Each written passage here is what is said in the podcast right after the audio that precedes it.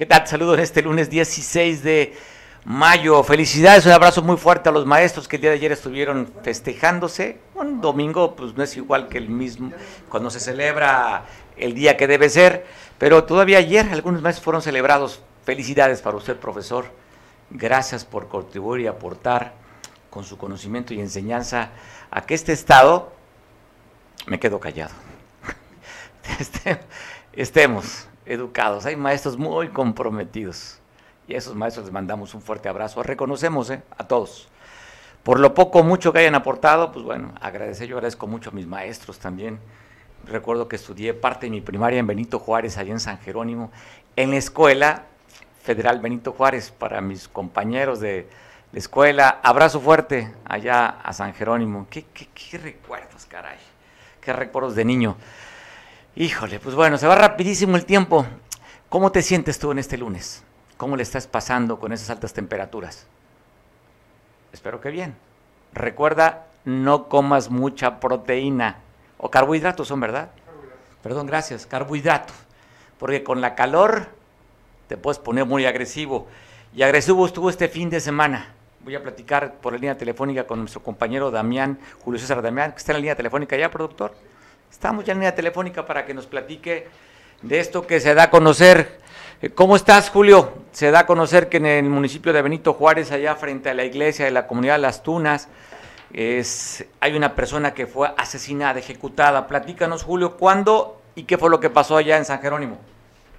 Mario, buenas tardes. Un saludo para todo, todo tu auditorio. Efectivamente, el día de ayer, domingo, durante la tarde, se reportó un, homicidio en la comunidad de Las Tunas alrededor de las cuatro y media de la tarde. la persona es, una, es un hombre identificado como Juan Reinaldo, de 30 años de edad, quien fue atacado a balazos eh, por otra persona en pleno centro de la comunidad de Las Tunas y cayó sin vida justamente a la puerta de la iglesia donde al escuchar las detonaciones, pues algunas personas corrieron y posteriormente cuando el agresor se va, se acercan y piden ayuda al número de emergencias. Esto movilizó a una patrulla de la policía municipal, incluso a una ambulancia de protección civil del municipio, quienes acudieron con la intención de pues tratar de salvarle la vida a este joven que había recibido los impactos de bala. Sin embargo, cuando ellos llegaron, ya el joven ya se encontraba sin signos vitales, pues murió de forma instantánea. Incluso ya se encontraba tapado con una sábana blanca, porque los vecinos que estaban ahí y presenciaron los hechos, pues ya lo habían tapado el, el cadáver. Y más tarde llegó personal de la Fiscalía del Estado, policías ministeriales y peritos del Servicio Médico Forense, quienes hicieron las primeras diligencias de campo, Mario. Oye, la edad de esta persona que fue, que fue asesinada, no la escuché, no la escuché. 30 años de edad. 30 años de edad. ¿Era originario, vecino del municipio de Benito Juárez, Julio? Sí, era originario y radicaba ahí en las tunas. Este, esta persona era hijo de un de un de, otro hombre que era elemento de protección civil hace apenas unos días, pero que al parecer recientemente se había salido de esa de esa corporación de protección civil y es una persona muy conocida aquí en, aquí en el municipio, originaria de Las Tunas. Pues bueno, para, para, poner en contexto a la gente de Las Tunas, esta comunidad está a dos kilómetros de la cabecera municipal de la ciudad más hermosa del mundo, que es Benito Jerónimo, allá en Benito Juárez. Esa carretera que comunica hacia Playa San Jerónimo y el Pez Vela, dos kilómetros de la cabecera. Ahí las tunas. Así, pues bueno, gentilicio de las tunas, los tuneños, ¿verdad, Julio? Así es, Mario. Este, este pueblito pequeño que en temporada de lluvias, pues es el pueblo al que más mal le va en el municipio, porque está precisamente en la zona del Baquillo, con dirección hacia las playas. Pues te mando un abrazo, Julio. Estamos pendientes de más información. Un asesinato en una comunidad que alguna vez se le llamó la Suiza de la Costa Grande, así le decían a San Jerónimo, por toda la parte tranquila con la que se vive. Afortunadamente son hechos aislados, Julio. Así es, Mario, y siempre es un gusto también para mí poder saludarte. Te saludo hasta hasta la Costa Grande. Pues bueno, vamos ahora hasta la Costa Chica. Ya sabe que el fin de semana, sobre el sábado, fue caótico aquí en el puerto de Acapulco y también la carretera que comunica de la Costa Chica a esta ciudad. Vamos a platicar con su compañero Julio, que está allí en San Marcos, para que nos platique qué fue lo que se sabe. Porque esto es un teléfono descompuesto de lo que se vivió. Hablaban de la captura de un presunto miembro de un grupo delincuencial que tiene, que tiene actividad en parte de la Costa Chica y en Acapulco. eso fue el rumor trascendido. Después hablaban de que habían pues, secuestrado a un teniente coronel de allá del batallón de Cruz Grande. Después lo desmintieron. Que eso fueron lo que originó a este bloqueo y a la movilización también por parte de elementos del ejército mexicano y la Guardia Nacional, que inclusive sobrevolaron con helicóptero la región de San Marcos. Entonces hay muchísima información de distintos, eh, distintas versiones de qué fue lo que sucedió. Pero el hecho, lo que sí nos tocó vivir, fue seis horas atrapada la ciudad más importante del estado. Voy a platicar con Julio para que nos dé la información que, la información que se tiene, que ha recabado allá en la Costa Chica, donde se originaría una confrontación. Hablan de balaceras, hablan de heridos, pero oficialmente no se sabe si hay detenidos, si hay capturas y si hay personas ejecutadas, lesionadas o heridas. De eso no se sabe. Muchísima información y sobre todo más que información, muchísima desinformación. Julio, ¿qué es lo que has recabado tú de este fin de semana, de este sábado caótico en la transportación y comunicación aquí en Acapulco y en la Costa Chica? Te saludo allá hasta San Marcos, Julio. ¿Qué tal, doctor? Buenas tardes. Buenas tardes también a todo el auditorio pues comentarte que este fin de semana fue un caos, aquí también en el municipio de San Marcos, hubo bloqueos en, en la cabecera municipal y en la comunidad de Las Vigas. Aparentemente esto se debió a un enfrentamiento entre elementos eh, del ejército mexicano y policías comunitarios. Eh, al parecer eh, se les quiere decomisar armamento a los policías comunitarios y comenzó de esta manera los enfrentamientos aquí en la comunidad de Alto de Ventura, a unos kilómetros de la cabecera municipal. Oye, esa comunidad de Alto de Ventura, ¿a qué distancia está? ¿Está rumbo a Las Vigas? Es correcto, Alto de Ventura pertenecerá ya al municipio de Las Vigas en cuanto se pruebe su institución. Ok, oye, a ver, hay, muchas, que hay mucha desinformación, Julio, y para tratar de recapitular y entender la crónica, qué fue lo que pasó. Ah, pues lo, que, eh, lo primero que se sintió acá en el puerto fueron los bloqueos intentamos buscar información en ese momento y también había bloqueos en las orquetas, había bloqueo en, San Marcos y había, bloqueo, eh, bloqueo, en Marquelia. Hablan que también en Cruz Grande, ¿verdad? Es correcto, doctor. Estos bloqueos eh, se debieron a que eh, tenían retenidos a los elementos de la policía comunitaria, los elementos del ejército mexicano, y estaban pidiendo su liberación. Y eso fue lo que generó los bloqueos para hacer presión al, al gobierno. Y me imagino que de alguna manera que no llegaran refuerzos, ¿no? Para, para los elementos del ejército mexicano. Es correcto, no, llegaron refuerzos. Eh, sobrevolaron varios helicópteros de la Marina, estuvieron sobre el municipio de San Marcos. Eh, hubo eh, fotos en redes sociales, eh, los pudimos ver, varios helicópteros, de tres a cuatro, sobrevolando el área del municipio, pues tratando de llegar a esta comunidad. Oye, oye, pero cuando tú hablas que sobrevolaron, ¿lo estaban haciendo qué? ¿Para reconocer, para ver el movimiento o se cree que era para extraer algunos detenidos? ¿Qué sabes tú de eso?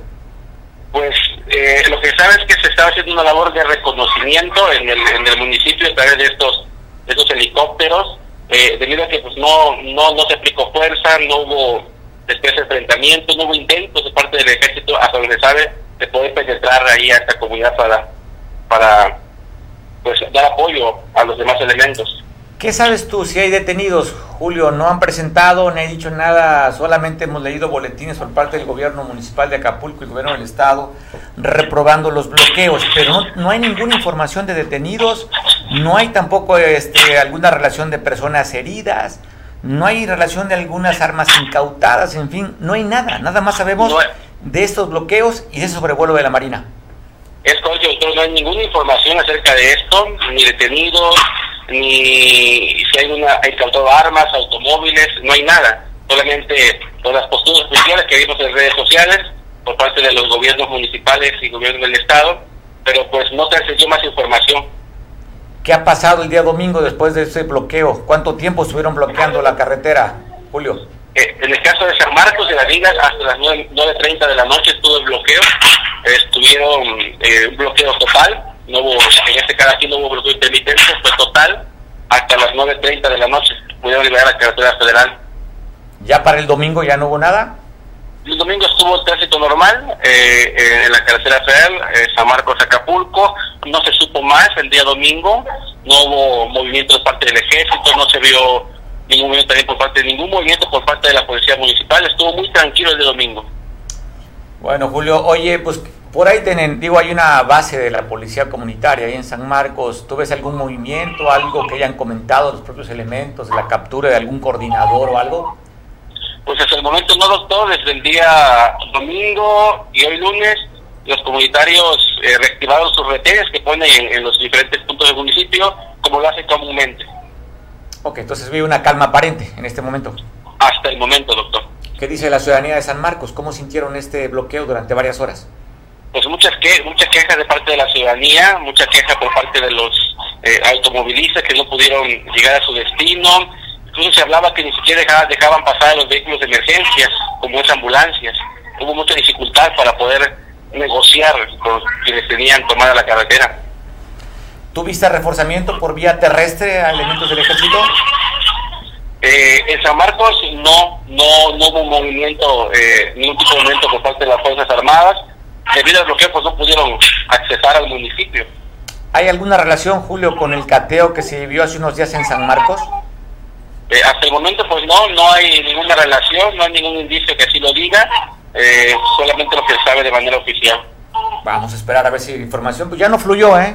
Ya no fluyó la información, solamente te digo los boletines que emite el gobierno del Estado, reprobando el bloqueo, igual como lo está reprobando el gobierno municipal de Acapulco. ¿El gobierno municipal de San Marcos se ha manifestado en algún sentido? Hasta el momento no, no ha habido ningún comunicado oficial por parte del alcalde ni por parte del secretario de Seguridad Pública. Eh, no han emitido una postura acerca de lo acontecido. Bueno, Julio, te mandamos un abrazo. Si hay alguna información adicional, ya sabes, estamos hasta las 3 de la tarde. Abrazo, doctor, a todos. Abrazo para ti, para los que nos ven por televisión allá en San Marcos a través del canal 8, le decía por TV. Abrazo fuerte a los suscriptores de Cable Costa allá en San Marcos. Pues bueno, un fin de semana, así como usted está escuchando, ¿eh? bloqueos, manifestaciones, transportistas, policías comunitarios. Fue un fin de semana complicado, pero así también hubo buena cantidad de asesinados. Reportábamos ya del que pasó allá en el municipio de Benito Juárez, en la comunidad de Las Tunas, pero también aquí en el puerto hubo muertos. Una persona ejecutada a través de un torniquete y con heridas de armas punzocortantes. En la Santa Cruz, en, esto fue el día domingo a las 23.55, casi a la medianoche de ayer. Pues bueno, hubo una persona que fue ejecutada entre la calle 7 y la calle 8, según reporta la autoridad.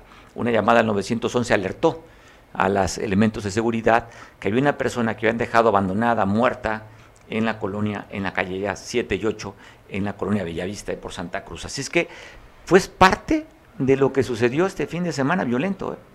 Pero ¿cómo es el contraste? Te doy una nota violenta, pero también te doy una nota de una alta ocupación en un fin de semana normal que se dio en el puerto. Así que, pues bueno, los contrastes. Y también no fue el único que se había asesinado. Una mujer también fue, eh, fue muerta en el Ciudad Renacimiento con un torniquete.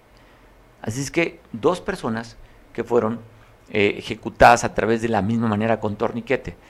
Es en el Rena y también otra persona que fue desmembrada y aventada en bolsas negras. Así es que estamos viendo las imágenes justamente de este cuerpo que fue abandonado con bolsas negras, eh, fue pues, asesinado, aventado ya por las plazuelas. Esto fue el sábado, cerca de poco después de las 11 de la noche. Lo que se está viendo ahí fue inclusive, des, le decía yo, descuartizado, así es, porque la palabra muy técnica sería desmembrado. Pero bueno, fue hecho pedazos, metido en las bolsas negras y abandonado en las plazuelas. Y es parte del recuento de los muertos que se dio. También en Juan R. Escudero, allá en un camino de terracería que comunica al río Papagayo, una persona también fue asesinada. Inclusive el reporte es que fue después de que asesinado fue atropellado. Pasaron sobre el cadáver de esta persona. Esto fue encontrado allí en los enramaderos. El señor, una persona de sexo masculino que vestía un short verde con una gorra negra, pues fue asesinado y luego arrollado por un vehículo de acuerdo a las, a las, pues, a las llantas o al cuerpo quedó pues prácticamente triturado por un vehículo que fue pues para rematarlo a esta persona. Esto fue en el municipio de Juan R. Escudero, en Tierra Colorada, en un camino que comunica hacia el río Papagayo, allá en el vecino municipio de Juan R. Escudero. Ya en Iguala de la Independencia asesinaron a una dueña de un bar y también asesinaron a otra persona allá. Esto fue a las 8 de la noche en la calle José María Morelos y Pavón, la colonia Chapultepec, hacia el poniente de esta capital, de esa ciudad tamarindera. Un hombre de 40 años aproximadamente fue pues, asesinado allá en Iguala. Siguen los asesinatos en Iguala, es decir, casi diario. Hemos estado reportando para usted el asesinato de distintas personas allá en Iguala. Y el día domingo aquí en la avenida Escénica, cerca de las, poco después de las 8 de la mañana, se reporta que un auto color gris que iba a exceso de velocidad se impactó contra otro vehículo, perdió el control y quedó prácticamente el auto destrozado de la parte de enfrente. Muy cerca de la colonia La Cima, sobre la escénica, ahí se dio este accidente mortal en el que el conductor de este vehículo perdiera la vida. Esto fue el día domingo, le decía, poco después de las 8 de la mañana, cuando se reportó este accidente fatal de una persona muerta por el mismo. Y un tractocamión que conducía cerca de Tierra Colorada se incendió. Va a ver las imágenes. ¿Tenemos imágenes? Va a ver las imágenes de cómo quedó este tractocamión en la autopista, en la autopista que comunica Chilpancingo con Acapulco, cerca de Tierra Colorada, en el kilómetro 300 más 100. Ahí fue este accidente en el que se prendió un tractocamión en la, la autopista del Sol. Y hablando de accidentes, pero esto fue en la Costa Grande, ya en Cihuatanejo, una urban color blanca con franjas o con vivos rosas que iba conducida a exceso de velocidad, perdió el control en la carretera que comunica hacia el aeropuerto, llegaron elementos de la Guardia Nacional y encontraron a esta unidad abandonada.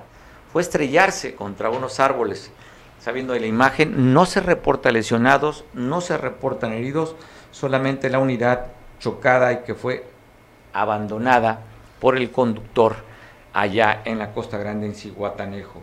Y reportan en la capital del estado el asalto a un salón de belleza. Fue el sábado, poco después del mediodía. Ahí dejaron amarradas las dependientes de la, de las, del salón de belleza y pues los robaron.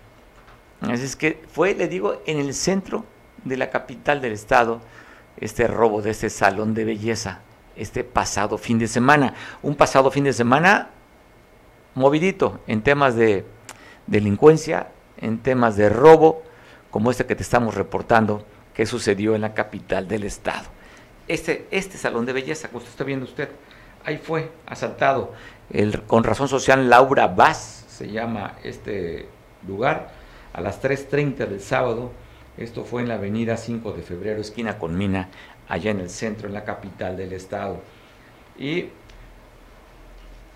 da a conocer la Fiscalía General la detención, usted recordará esa nota, la pasamos, de este pues maníaco, allá en la comunidad de las, en, en las Vigas, en San Marcos, que asesinó a su pareja sentimental por un arranque de celos, la descuartizó, intentó prenderle fuego, lo reportaron los vecinos y llegó la autoridad cuando estaba prendiendo. Es este, este señor que usted le pasamos. ¿Fue el viernes o el jueves? No recuerdo exactamente la fecha. El viernes, el pasado fin de semana que reportamos para usted esta información. Régulo Freddy, que al parecer es originario de Atoyac de Álvarez, llegaron a trabajar este lugar. Señor, en un arranque de ira o de celos, asesina, descuartiza a su esposa o a su pareja sentimental, intentó prenderla ya la Fiscalía General del Estado reporta dónde fue detenido la presentación por feminicidio a Régulo Freddy, que al llegar a la autoridad aceptó que sí, que él había matado a su pareja sentimental. Sucedió en la colonia Antonio Cuevas y te estoy pasando las imágenes también. La Fiscalía General del Estado sentencia por abuso, por tocamientos a un adulto sobre una menor. 13 años están sentenciando a este esta persona que usted ver en las imágenes. Pues bueno, fue una menor que le dio, hizo tocamientos, ya la autoridad, después de eh, lo que las investigaciones y todo lo que se llevó a cabo, a Emiliano está haciendo, pues ya le dictaron sentencia de 13 años por tocamiento. Eh, las imágenes está ahí, el evento fue el primero de marzo del 2021, cuando este señor, este, pues no sé cómo llamarlo, Emiliano, toqueteó una menor de edad. Afortunadamente se encuentra ya recluido y sentenciado a más de 13 años por abuso a una menor. Y da a conocer también la Fiscalía General del Estado la detención de tres sujetos por secuestro virtual o por secuestro simulado. Son tres. Responden al nombre de Juan José, José Alberto y Blanca Edith, que sucedió en la capital del estado, en Chilpancingo. Si usted los identifica con otro delito, pues bueno, esto sucedió el 9 de mayo cuando eh, fueron en este secuestro eh, simulado, la autoridad los detuvo en flagrancia, está reportando la Fiscalía General del Estado. Y también vinculan a proceso a otro sujeto, que te voy a poner las imágenes. es que mucho trabajo la autoridad, mucho trabajo la delincuencia, fue un día cargado de información respecto a temas de seguridad. Vinculan a proceso a este sujeto que ve usted en las imágenes también da a conocer este boletín la Fiscalía General del Estado. Así es que, pues bueno, mucho que reportarte en este lunes 16 de mayo, un día después del Día del Maestro. Gustavo es la persona que está siendo vinculada a proceso. Si usted lo identifica también por algún otro delito, en esta carpeta de investigación C-47 2022. Ahí está la imagen. Pues bueno, ¿qué hizo la gobernadora? En esos pasados días, pues tengo para ti documentado a través de un video un resumen de las actividades de Belín Salgado Pineda.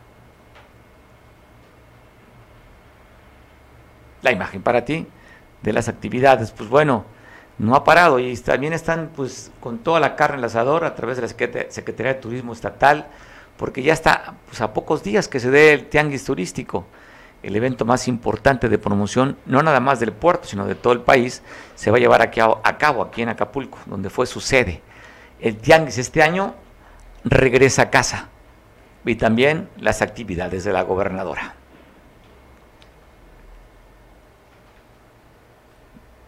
Pues te las voy a pasar de lo que ha hecho la gobernadora. Y bueno, también no, no pasamos de verdad la postura, pero ya platicaremos, platicaremos con eh, nuestro compañero Enrique Castillo, Patrulla de Papel, para que dé un análisis de lo que sucedió el fin de semana y platicaremos también sobre las posturas del gobierno del Estado respecto a esos bloqueos, también la propia postura del gobierno municipal. Pero ¿qué hizo la gobernadora en estos días? Te tengo el reporte.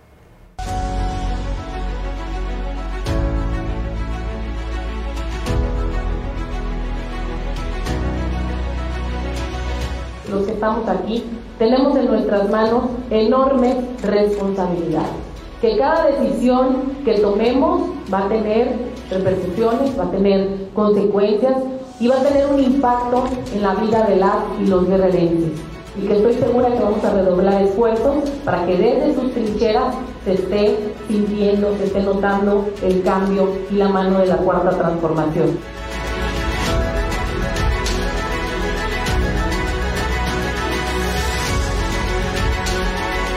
El Estado se beneficia con este apoyo para la producción de ustedes de maíz, de frijol, de arroz, con este fertilizante que, repito, será entregado en tiempo y forma directamente a los productores.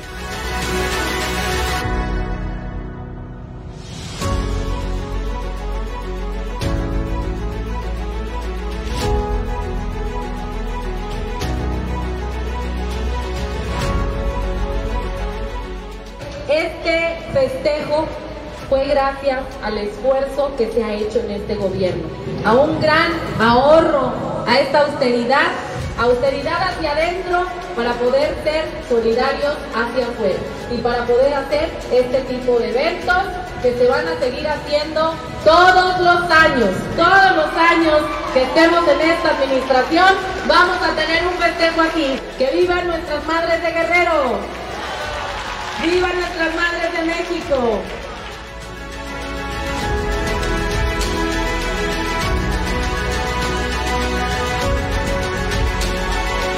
Hoy aprovechamos para refrendar nuestro reconocimiento, nuestro agradecimiento y el absoluto compromiso con todas y con todos ustedes de seguir trabajando de la mano. Enhorabuena para todas, para todos ustedes y que inicien los Juegos Magisteriales 2022. ¡Que vivan las maestras y maestros de Guerrero!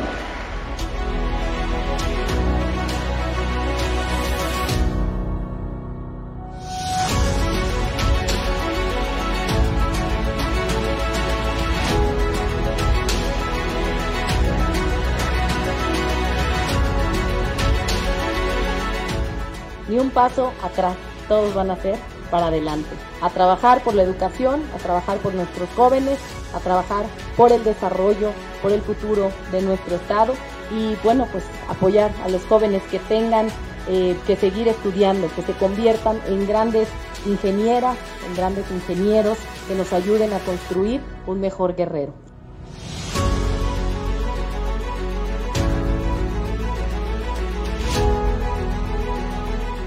Muchísimas felicidades a todas, a todos de todo corazón. Hoy que se entrega esta medalla como símbolo eh, de agradecimiento profundo, de reconocimiento a esta labor permanente. De la mano de ustedes es como vamos a transformar la educación en Guerrero con calidad, con calidez, con inclusión y con justicia.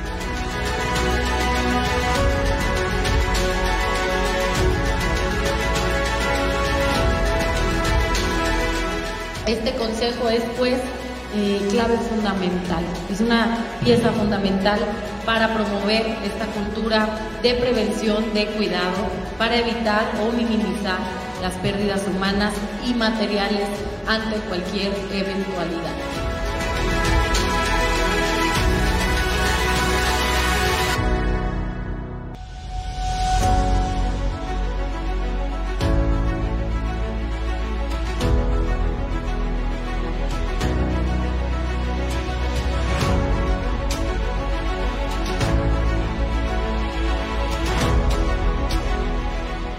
Con este convenio de colaboración, pues vamos a potencializar a nivel nacional e internacional, que es lo que queremos, presumir todo lo bueno que tiene Guerrero y llevar nuestra cultura a todo el mundo. Te voy a pasar imágenes que tenemos en exclusiva de lo que pasó allá en Ajuchitlán del Progreso. Eh, ve a ver el tema del calentamiento global y también hubo un descuido la nota es de mi compañero Pablo Maldonado. El olor a peces muertos huele a kilómetros de la presa General Andrés Figueroa. Pues el problema fue de que se, acabó el agua y se calentó el agua y se, están muriendo las mojarras, pues, las crías, todo eso nos afecta a todos, todos los pescadores.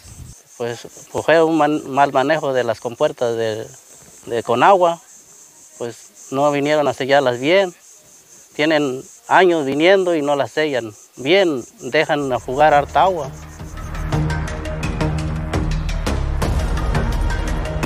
La poca agua que queda en la presa está contaminada por las toneladas de mojarras en descomposición. Estamos que no hay agua ni para lavar ni para los animales, para nada. Los animales andan ahorita que quieren tomar agua, las plantas todo está secando, pues de ahí depende todo del agua, pues. Da lástima ver los animales. Mis gallinas andan ahí con el calor. Los habitantes de las comunidades de San Pedro y Las Garzas, Guerrero, culpan a la Comisión Nacional del Agua de provocar lo que consideran es un ecocidio por el mal manejo de las compuertas.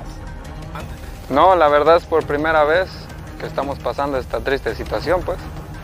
La situación afecta a decenas de pescadores que conforman dos cooperativas, y es que se dicen consternados por la negligencia de autoridades de la Conagua, ya que pese a que les pidieron con anticipación el cierre de las compuertas para evitar niveles críticos de agua, para no afectar la fauna del lugar, su llamado fue ignorado. Sí, fuimos con, este, con agua, que si nos podían este, dar un, ahora sí que una respuesta al problema que estaba pasando, que se estaba agotando, como si se estaba fugando mucha agua, más que nada. Pero pues este, realmente ellos nos dijeron que, que pues ahora sí que lo que a ellos les importaba era el agua y no el producto que había en la presa. Pues ya nosotros fuimos por ese este, problema porque queríamos evitar esto, lo que ahorita estamos viviendo, pues perder el producto. Pero más allá de la muerte de miles de mojarras, la presa seca trae consigo una crisis histórica de agua en el municipio de Ajuchitlán del Progreso, situación que empeora una temporada severa de sequías y de la falta de oportunidades laborales. Pues yo como pescador tengo amigos, compañeros que tienen hijos en, los, este, en, los, en la escuela, en los colegios y pues yo pienso que en un futuro próximo pues los vamos a retirar de la escuela porque pues no va a haber recursos para seguirlos mandando y que reciban un estudio más que nada. El agua contaminada sigue fluyendo en al menos 12 pueblos de Ajuchitlán y las autoridades siguen sin reaccionar. En el tema de la salud, todo lo que se está viviendo aquí, no esperemos que en dos, tres días esto se arme un, un contagio masivo, una alergia, una, este, una enfermedad que venga a afectar todavía aún más y que venga a aumentar la crisis que estamos viviendo. Escasez de agua, falta de producción en los, los pescadores, los huerteros están perdiendo sus plantas, el ganado, pues ¿qué le vamos a dar de tomar? Entonces esto es una cadena, esto es una cadena que nada, no nada más queda en la población de las garzas, sino en toda una gran parte de la región de Tierra Caliente.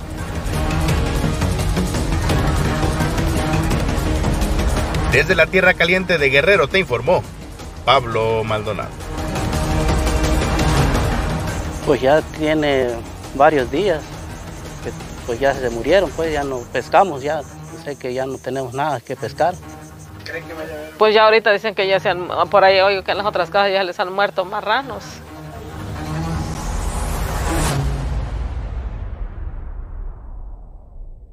Bueno, estamos viendo imágenes de este ecocidio en Ajuchitlán de Progreso, allá por la región de la Tierra Caliente. Más o menos de a 4 o 5 horas de la capital del estado para llegar a este lugar. Imágenes impresionantes que nos tienen exclusiva mi compañero Pablo Maldonado, inclusive un trabajo espectacular como, como un trabajo periodístico.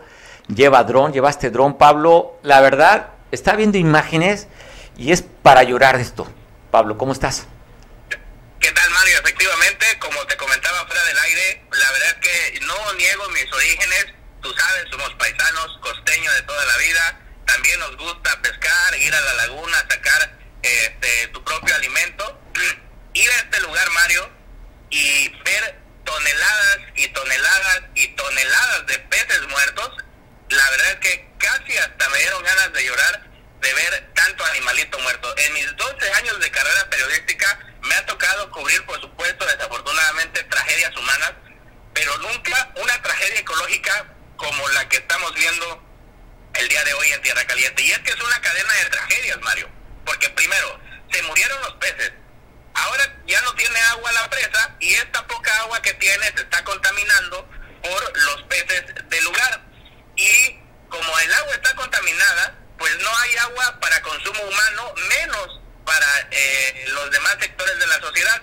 La gente que tiene vacas, la gente que tiene un chivo, que tiene un borrego, que tiene marranos, no tiene agua para darle de tomar a sus animalitos. La poca gente que se atrevió a darle agua a su marrano, porque me estaba, lo viste en la nota, ya se están muriendo los marranos. Entonces, no hay agua absolutamente para nada y ahora estas personas pues están con miedo, están en incertidumbre, eh, se encuentran desesperados porque no saben qué van a hacer sin el sustento de su familia, no tienen, ya no hay peces que pescar, no hay agua en la presa, pues prácticamente no hay nada y falta todavía para que eh, las lluvias lleguen hasta este punto. Y un dato muy relevante, Mario, si alguien pues ya viendo la información, dijera yo me voy a solidarizar y les voy a regalar, no sé, mil, eh, no, sé cómo se le dice, mil pececitos chiquitos, ¿no? Para que se echen a, la presa y, volvamos a poblar.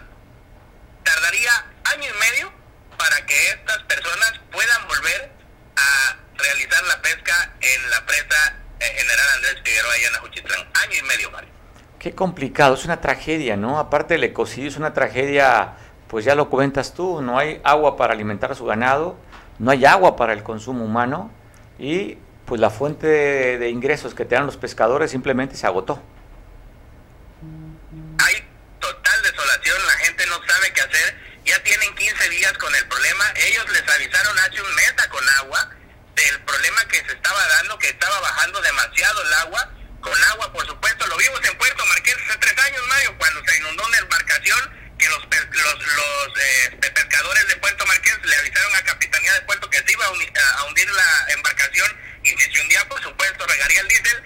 Y hasta que no pasó, entonces Capitanía de Puerto y la Marina actuó. Igual aquí, le avisaron con un mes con anticipación a Conagua que se estaban estaba llegando a niveles muy, muy críticos. Es una presa gigante, Mario.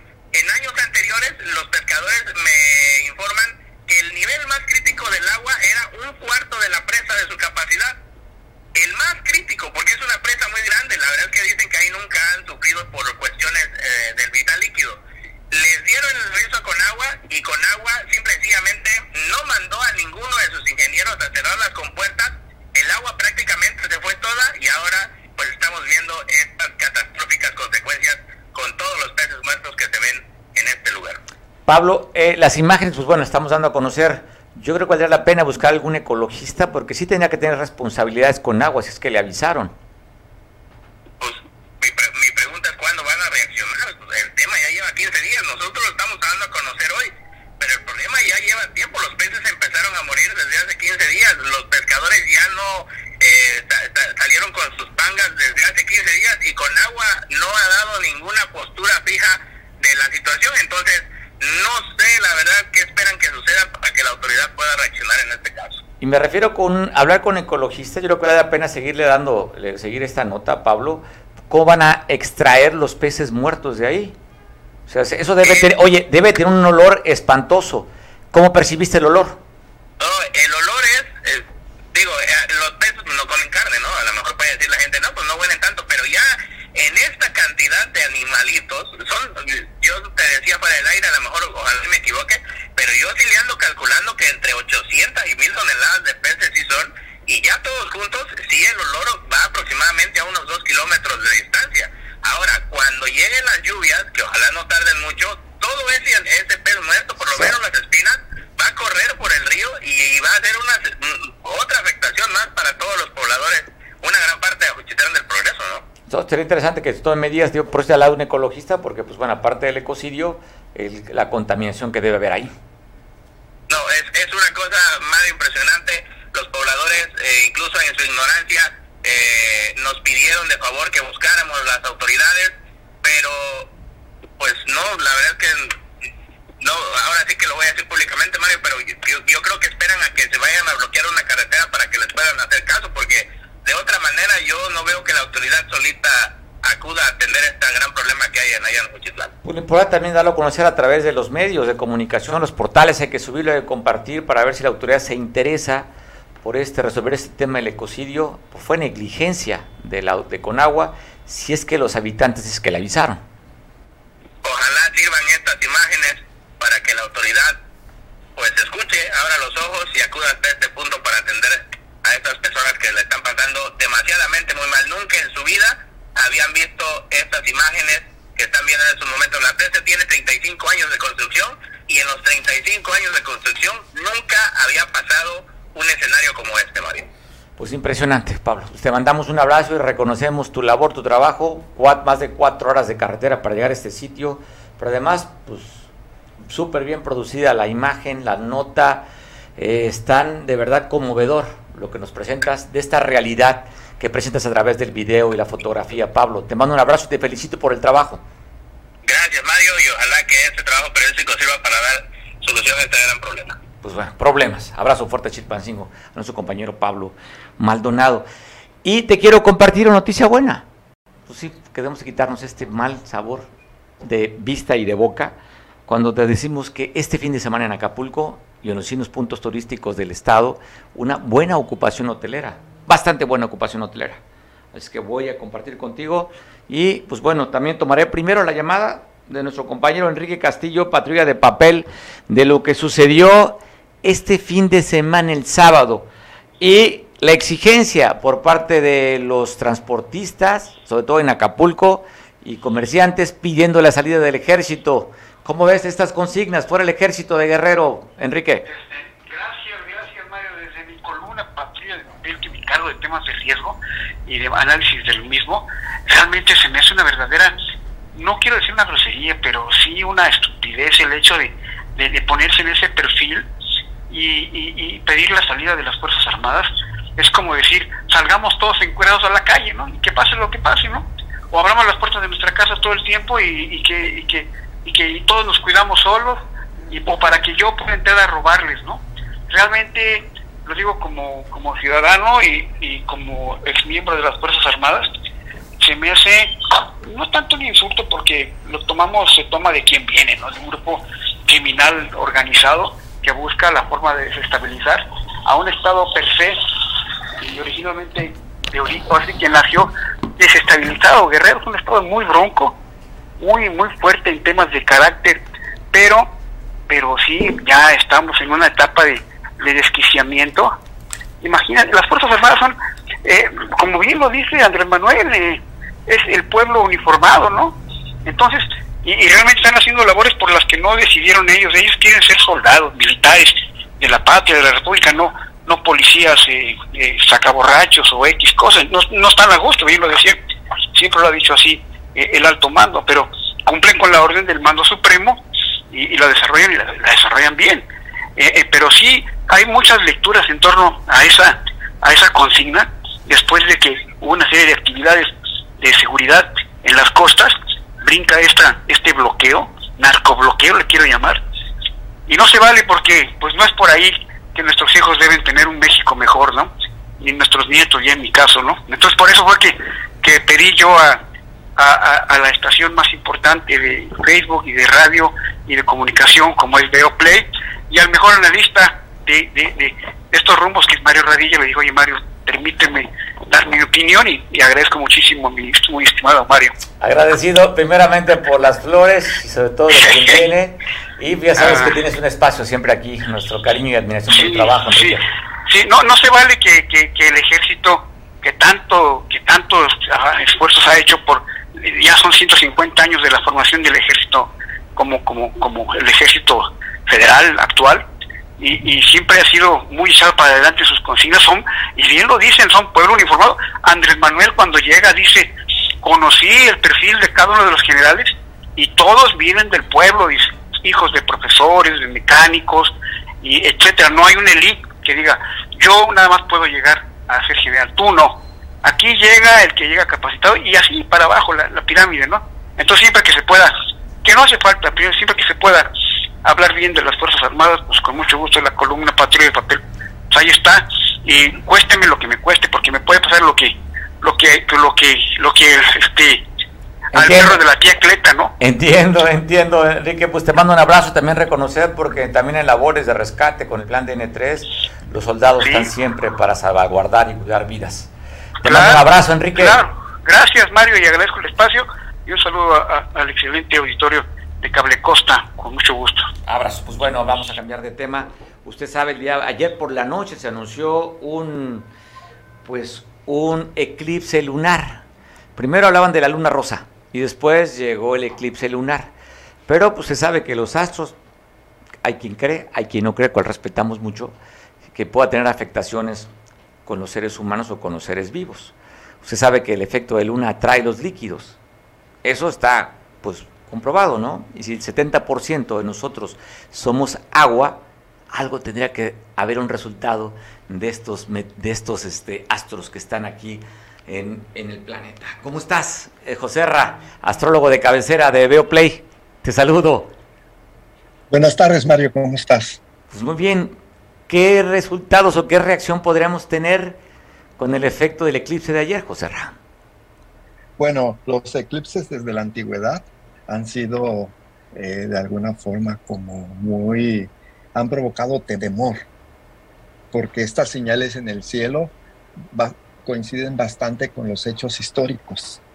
Entonces, hay algunas personas que pues prefieren de alguna forma como evitar verlos, sobre todo las personas que yo he conocido bastantes astrólogos que hasta se han puesto un gorro de aluminio, un gorro de alguna forma para evitar las radiaciones de los eclipses, porque sí coinciden con hechos muy puntuales en la historia, en la biografía de las personas. Este, y bueno, yo he comprobado en la práctica diaria que esto sí tiene, eh, sí es cierto para, para algunas personas, sobre todo si el eclipse en el que se da en el punto en el cielo coincide con un punto en su carta natal. Entonces, pues tendrían las personas que ir con un astrólogo para saber si el, eclipse les va a afectar o no les va a afectar. Oye, ¿puede, afectar para bien y para mal? Oye, José Ra, ¿puede afectar para bien y para mal? Un eclipse? Porque parece una tragedia, ¿no? Dices tú, puede afectación, pero a lo mejor nos da miedo, como los que se ponen ese, ese casco de aluminio. Es que un eclipse no es más que el cierre de algo y la apertura de, nuevos, de nuevas cosas. Entonces, pues si la persona está temerosa en un ejemplo de perder su trabajo, pues claro que en un eclipse, si coincide en algún punto de su nacimiento, pues va a perder el trabajo, pero lo va a perder porque se le van a abrir nuevas oportunidades quizás adelante. Entonces no necesariamente es bueno y no necesariamente es malo, sino simplemente es el cierre de un ciclo en su vida. ¿Tú hablas de un trabajo también afectaría en temas de relaciones personales? E, efectivamente también afectaría y sobre todo a los signos de escorpión y tauro esta vez va a afectar. Uy, no bueno. no bueno. Pues bueno, yo estoy, yo estoy, yo estoy en ese supuesto. Yo estoy en ese supuesto. y, este, y bueno, eh, como dices, no es bueno ni malo, simplemente abre oportunidades. Hubo un presidente de la República que cumplió años en un eclipse y además, pues ganó las elecciones. A ver, cuéntame, ¿quién, Entonces, es? No, ¿quién es? No necesariamente, mira, se me hace que fue, no estoy muy, eh, pero creo que fue Fox el que ganó en un eclipse. Ándale, mira. Sí. Pues bueno, Entonces no, no necesariamente un eclipse es malo, sino que te cierra, te cierra un ciclo y te abre uno nuevo. ¿sí? Entonces ya esto tiene que ver mucho también con la situación eh, de las personas de escorpión, si ya están a punto de perder su trabajo, de comenzar una relación nueva o de que ya lo van a contratar, pues esto abre mucho esta posibilidad, esto se sincroniza ¿no? a, esta perspectiva de los eclipses, de que no es más que el eclipse eclipsa el sol y el momento en el que pasa el eclipse pues se abre otra nueva realidad, ¿no? Es como una metáfora, ¿no? Oye, prohibido hablar de, del conductor, ¿eh? Porque estamos en ese supuesto. por el eclipse y por, oye, por el eclipse y por el signo zodiacal. Sí, sí, José, ¿de qué manera afecta los negocios, las empresas, las telecomunicaciones? ¿Qué más puede afectar un eclipse? Pues ahorita estamos en un punto muy delicado en cuanto a la guerra de, Rusia y Ucrania y pues no es más que este, esta, nueva, esta nueva segunda fase que va a haber, ¿no? Entonces sí se, sí se observa que hay una preparación en cuanto a que sí podrían entrar en sumarse más países en este desarreglo, ¿no? Más países a la contienda, más o menos, eh, pues por el número de, de, símbolos que hay en este, en este los planetas son como arquetipos. A veces representan personas, a veces representan países, a veces representan otras cosas. Y estas están en una cantidad de cinco, entonces más o menos podría haber esa cantidad de países en los que ya están sumando ahorita, eh, tentativamente Rusia y Ucrania, pero podrían sumarse otros tres países más. ¿Afectaría las elecciones que se van a dar ahorita? Son seis gobernaturas que van a ser dentro de pronto. ¿Afectaría esto a los candidatos? Sí, claro que sí. Todo lo que de alguna forma está dentro de, ya sea a nivel eh, eh, municipal, estatal, nacional, internacional, todo lo que gira alrededor de este eclipse, pues claro que va a ser afectado, ¿no? No marca más que el cierre de algo y el inicio de un nuevo, de una nueva perspectiva, un nuevo panorama, ¿no? José ¿qué, tanto este tiempo afecta? Si le pusiéramos tiempo, días, horas, no sé, meses, el eclipse, ¿qué tanto afecta a la distancia? No, esto, esto relativamente afecta, este, eh, dicen, eh, históricamente se ha visto que tiene de más o menos meses hacia adelante. Y, esto, y los eclipses están en familias, o sea, es un ciclo, son ciclos que se van repitiendo. Entonces, pues sí tienen larga duración, o sea que pues, estamos eh, se prevé que va a tener efecto hacia adelante un par de meses. Puede ser que se den las, la situación que ahorita está despertando este, esta energía. No necesariamente es muy puntual. Oye, José, temas de salud, ¿hay afectaciones? Yo recuerdo que había pues, la tradición, sobre todo a las mujeres embarazadas, ¿no? Sí, eh, bueno, aquí eh, ya muy, si queremos darle vías, estamos eh, más o menos todo mayo va a suceder un, un desarreglo de situaciones. Ya para junio ya estaremos viendo situaciones nuevas. Entonces este eclipse va a estar afectando todo el mes de mayo. Ya los primeros días de junio ya podemos estar un poquito más tranquilos. Si algo no nos sucedió durante el primer mes de mayo como taro o escorpiones, eh, podemos estar muy tranquilos que ya todas las cosas ya van como, siendo más tranquilas, ¿no? oye, y viene la amenaza, José.